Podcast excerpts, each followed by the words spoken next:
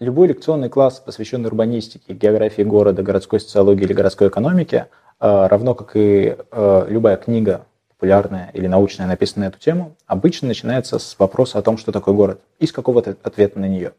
В общем, никакого определенного ответа на эту тему нет, но обычно после длинных рассуждений автор приходит к мнению, что город – это место, где живут горожане.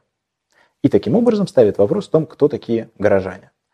А в классической городской социологии, классической городской географии считалось, что есть некоторый горожанин, который принципиально противоположен не горожанину. Но обычно это какой-то сельский житель. Сельский житель, он весь такой традиционный, для него очень много значит семья, а, церковь, другие традиционные институты. Он слабо динамичен в течение жизни. У него обычно есть одна профессия. Горожанин весь динамичный, он постоянно взаимодействует со средой, может менять профессии, может менять социальные статусы. Но тем не менее это две сущности. Потом стало понятно, что сельских жителей больше нет. Потому что деревня все пустеет и пустеет, а люди переезжают в город, значит, нам нечему противопоставить горожанина. Горожанин растворяется. После этого появляются пригороды, в которых сегодня живет больше людей, а, например, в Америке и в европейских странах, а, нежели в самом центральном городе. И получается, что у нас уже есть триада. Как бы деревенский житель, которых совсем мало, горожанин, которых не очень понятно сколько, и вот эти вот какие-то средние, пригородные жители. А потом примерно с 70-х годов 20 века возникает идея того, что нет никакого горожанина, и нет никакого одного городского образа жизни, а есть городские образы жизни. И есть очень разные горожане. Есть э, горожане, которые работают в промышленности, как бы такой городской пролетариат. Ну, в то время городского пролетариата уже было очень мало, но тем не менее он был а, с определенным образом жизни. Есть э, доценты, профессора и студенты, вся жизнь которых вертится вокруг университетов, совсем другие горожане.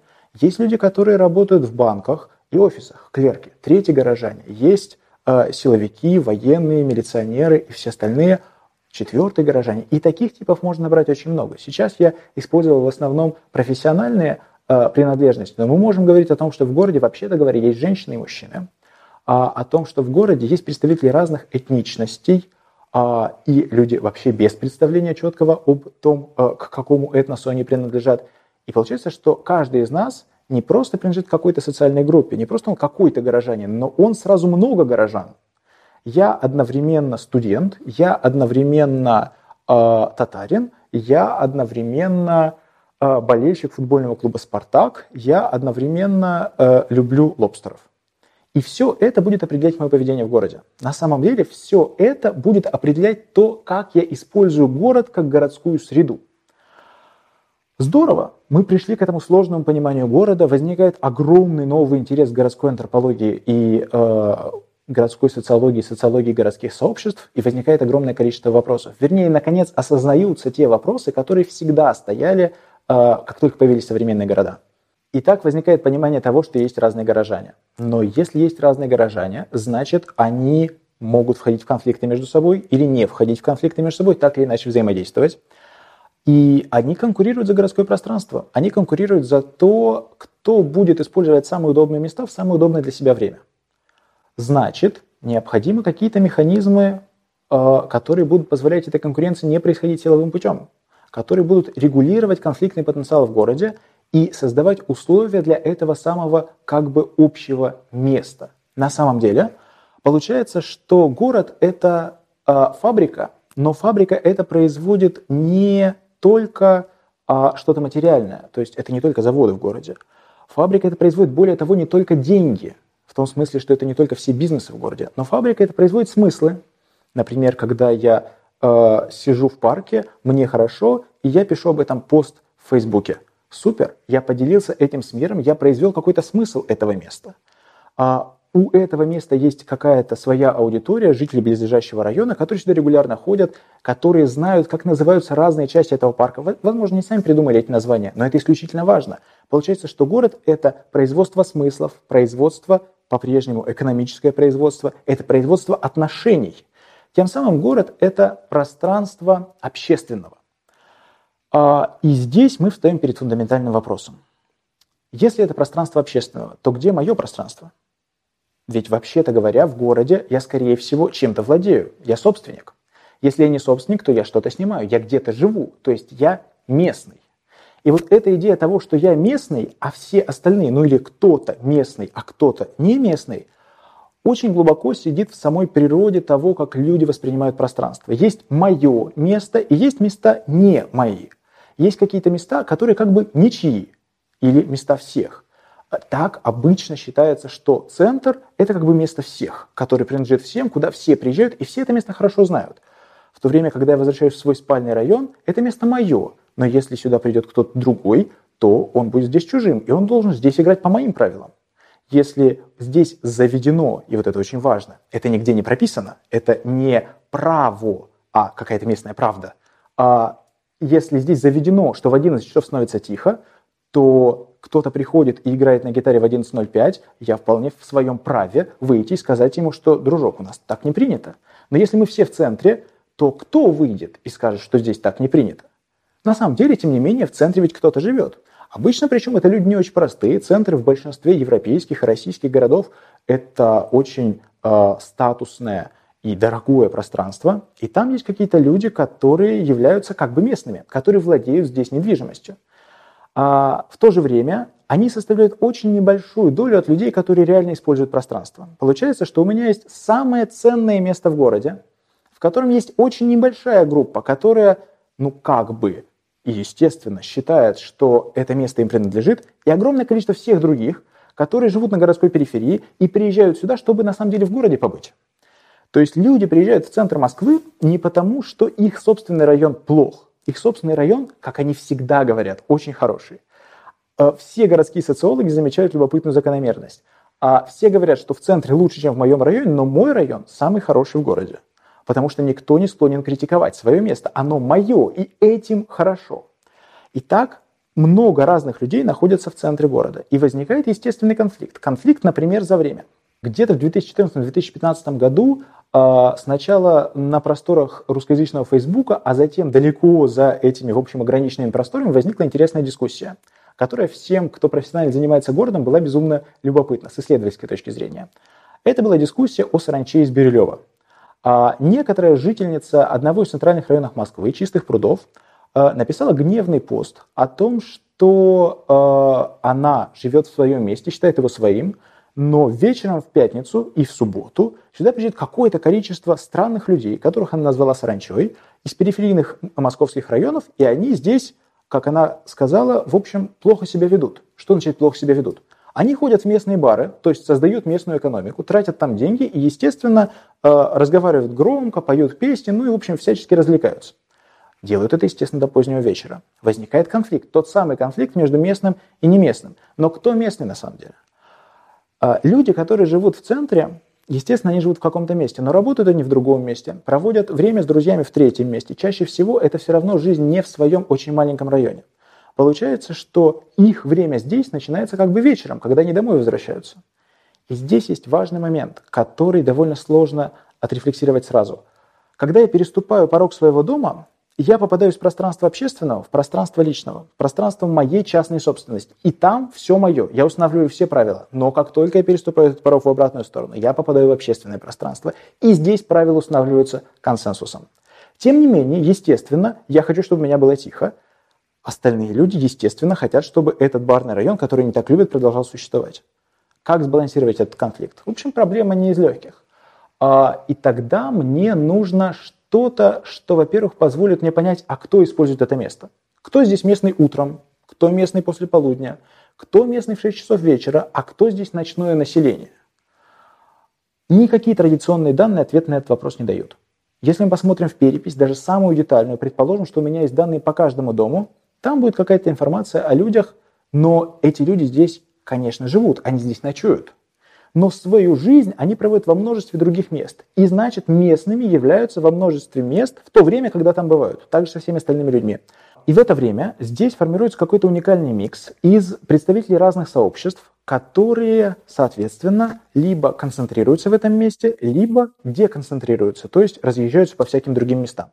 Получается, что конкретное сообщество байкеров в общем, 90% времени растворено в городе, и его не видно, потому что байкер не является байкером 24 часа в сутки. Он является байкером несколько часов в неделю, которые у него отведены на хобби, когда он садится на байк, надевает крутую куртку, газует и приезжает в какое-то место, где собираются такие, как он. И в это время место становится их.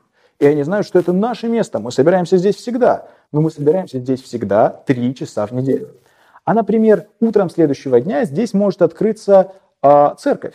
И это место станет местом прихожан церкви, потому что они знают, что утром в воскресенье здесь у них место, и они должны приходить сюда и устанавливать свои правила. А что, если байкеры внезапно решат собраться не вечером в субботу, а утром в воскресенье? Возникнет тот самый конфликт. И таким образом мне фундаментально важно понять, как устроена жизнь сообществ в городе. Как я могу это сделать? В общем, достаточно просто. Мне нужно собрать пространственно-временные данные. А, это могут быть данные о том, что люди пишут в социальных сетях, потому что, естественно, что каждый пишет о том, что ему интересно. Если я могу автоматическим образом распознавать в текстах смыслы, вытаскивать ключевые слова и компоновать темы, то я могу понять, где говорят о какой-то теме, соответственно, где эта тема актуальна, где находятся те люди, которым это интересно, где находятся люди, которым интересен футбол, которым интересно байк-сообщество, которым интересно крафтовое пиво. С ростом разнообразия и количество сообществ в городе становится очень важным понимать, кто в городе есть, а какие теоретические конфликтные ситуации могут происходить и как мне настроить э, режим функционирования места, то есть, по сути, построить такое расписание для каждого конкретного места так, чтобы, с одной стороны, все имели доступ к важному для себя месту, а с другой стороны, не конфликтовали между собой. Как я могу собрать эти данные? Ну, в общем, источников достаточно много. А, первое – это любая активность, которую люди проявляют в социальных сетях или в любых других общедоступных а, площадках для высказываний. Ну, например, там, на форумах. Теоретически это тоже возможно. Или даже чаще в отзывах к магазинам. Ну, например, вы заходите в рекомендательный сервис для того, чтобы найти, где лучший рыбный бар в округе. И мы читаем отзывы. И когда я читаю отзывы, я употребляю эту информацию по назначению. Я ищу лучший бар.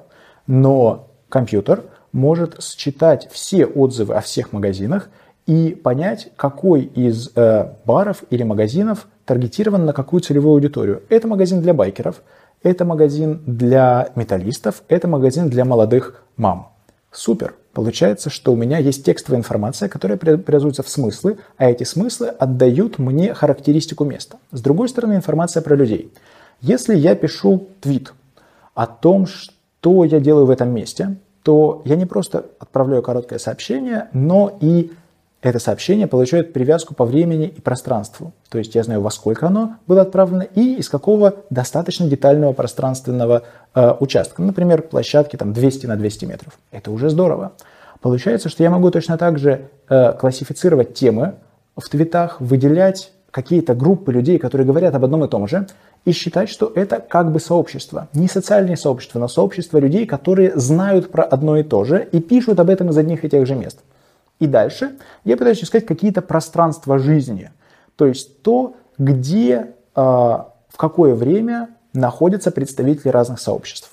В компании Habidatum мы делали одно интересное исследование похожего типа, которое было посвящено тому, чтобы выделять сообщества и пространство их жизни в Лондоне, в Великобритании.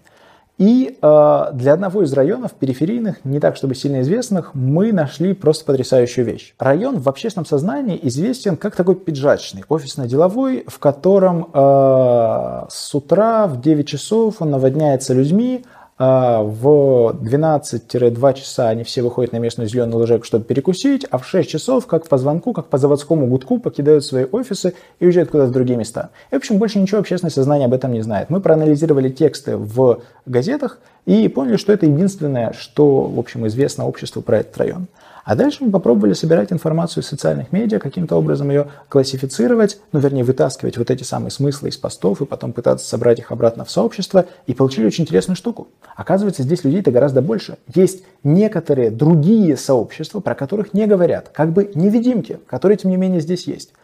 А, и получается, что помимо основного офисного класса, здесь есть еще и два принципиально антагонистичных, казалось бы, сообщества. Здесь есть много людей, которые пишут сообщения на арабском языке, ну, то есть, соответственно, это понятная некоторая социальная группа. И здесь есть ЛГБТ-сообщество, исключительно четко выделяющаяся ЛГБТ-тема. И получается, что одно и то же место делят как бы офисные ребята, которые здесь бывают, в общем, в строго отведенное им время, Помимо этого здесь сосуществуют арабы и представители ЛГБТ-сообщества. В общем, две группы, которые как-то не очень сильно вяжутся по э, своим социальным, э, что ли, ориентирам, да, по каким-то культурным установкам. Но получается, что конфликта между ними нет. А об этом не пишут в газетах, а этого нет в криминальной статистике. Это два теневых сообщества, которые существуют здесь немножко в разное время. То есть по существу они эффективно делят одно и то же пространство. То есть тем самым городское сообщество интуитивно, ну вернее естественно, долгое время притираясь к друг другу, реализует очень популярную ныне идею шеринга пространства и времени. Сегодня мы начали говорить о шеринге как о форме, э, например, новой аренды недвижимости – огромное количество народу э, не может позволить себе покупать недвижимость, они ее снимают и чаще всего э, снимают ее вместе. Это и есть шеринг жилой недвижимости. Появляется идея о шеринге э, бизнес-пространств, когда у меня есть дорогой ресторан, который ориентирован на респектабельных людей в пиджаках, которые приходят сюда после 5 часов вечера для того, чтобы провести деловой э, ужин. Но этот ресторан я открыл, и он работает, вообще-то говоря, 12 часов и открывается в 10 утра из 10 до 3 у меня нет никого. Вернее, заходит один-два пиджака, и получается, что ресторан мой стоит пустым. Но в то же время я знаю, что здесь есть университет, и э, есть, соответственно, студенты. Студенты не могут позволить себе употреблять мой ресторан по назначению, но я могу сдавать им это место. Я могу сдавать его кому-то, кто будет делать здесь коворкинг, или будет делать здесь студенческие обеды, или будет делать здесь кофейню, все что угодно. Вместо нуля в это время я получу какую-то долю за сдачу – а место будет гораздо активнее. То есть по существу места будут вводиться в городской оборот. Тем самым мы как бы уплотняем городскую среду, но не искусственным образом, не э, заставляя всех в одно и то же время находиться э, в некомфортных условиях, а раздвигая ее в пространстве и времени. И в этом, мне кажется, огромный потенциал для того, чтобы городская экономика развивалась. И это кажется не только мне. Вот в чем штука. Дело в том, что мы сегодня живем в глобализированном мире, это такая уже общая, абсолютно расхожая формулировка, но в ней есть, тем не менее, ключевой смысл. Ключевой смысл заключается вот в чем. Конкретный городской район или конкретный город сегодня не конкурирует со своим окружением. Район Алтуфьева не конкурирует с районом Биберева, а, а конкурирует с аналогичными районами в Петербурге, Лондоне, Сингапуре, Гонконге и Астане. А сама Москва не конкурирует с Петербургом, каким бы странным это ни казалось, или, прости господи, с э, Коломной э, или, скажем, с Винигородом. Нет, она конкурирует с Лондоном, Нью-Йорком, Приторией, Йоханнесбургом э, и Рио. И для того, чтобы выигрывать в этой безумно конкурентной среде, для того, чтобы привлекать лучшие компании, для того, чтобы делать такую, такой город и такую городскую среду, чтобы в ней было комфортно находиться лучшим, самым креативным и талантливым людям, а, необходимо тонко настраивать места. Необходимо делать так, чтобы всем было комфортно. Необходимо достигать максимума разнообразия и, соответственно, максимума плотности городской активности. И это уже возможно только при детальном пространственно-временном моделировании активности, при принятии решений, основанных на данных, а основанных не на э, уже существующем конфликте. То есть мы должны предупреждать динамику среды, а не реагировать на вызовы, которые возникают. И только так сегодня города пытаются конкурировать в безумно уплотнившемся и, по сути, схлопнувшемся мире.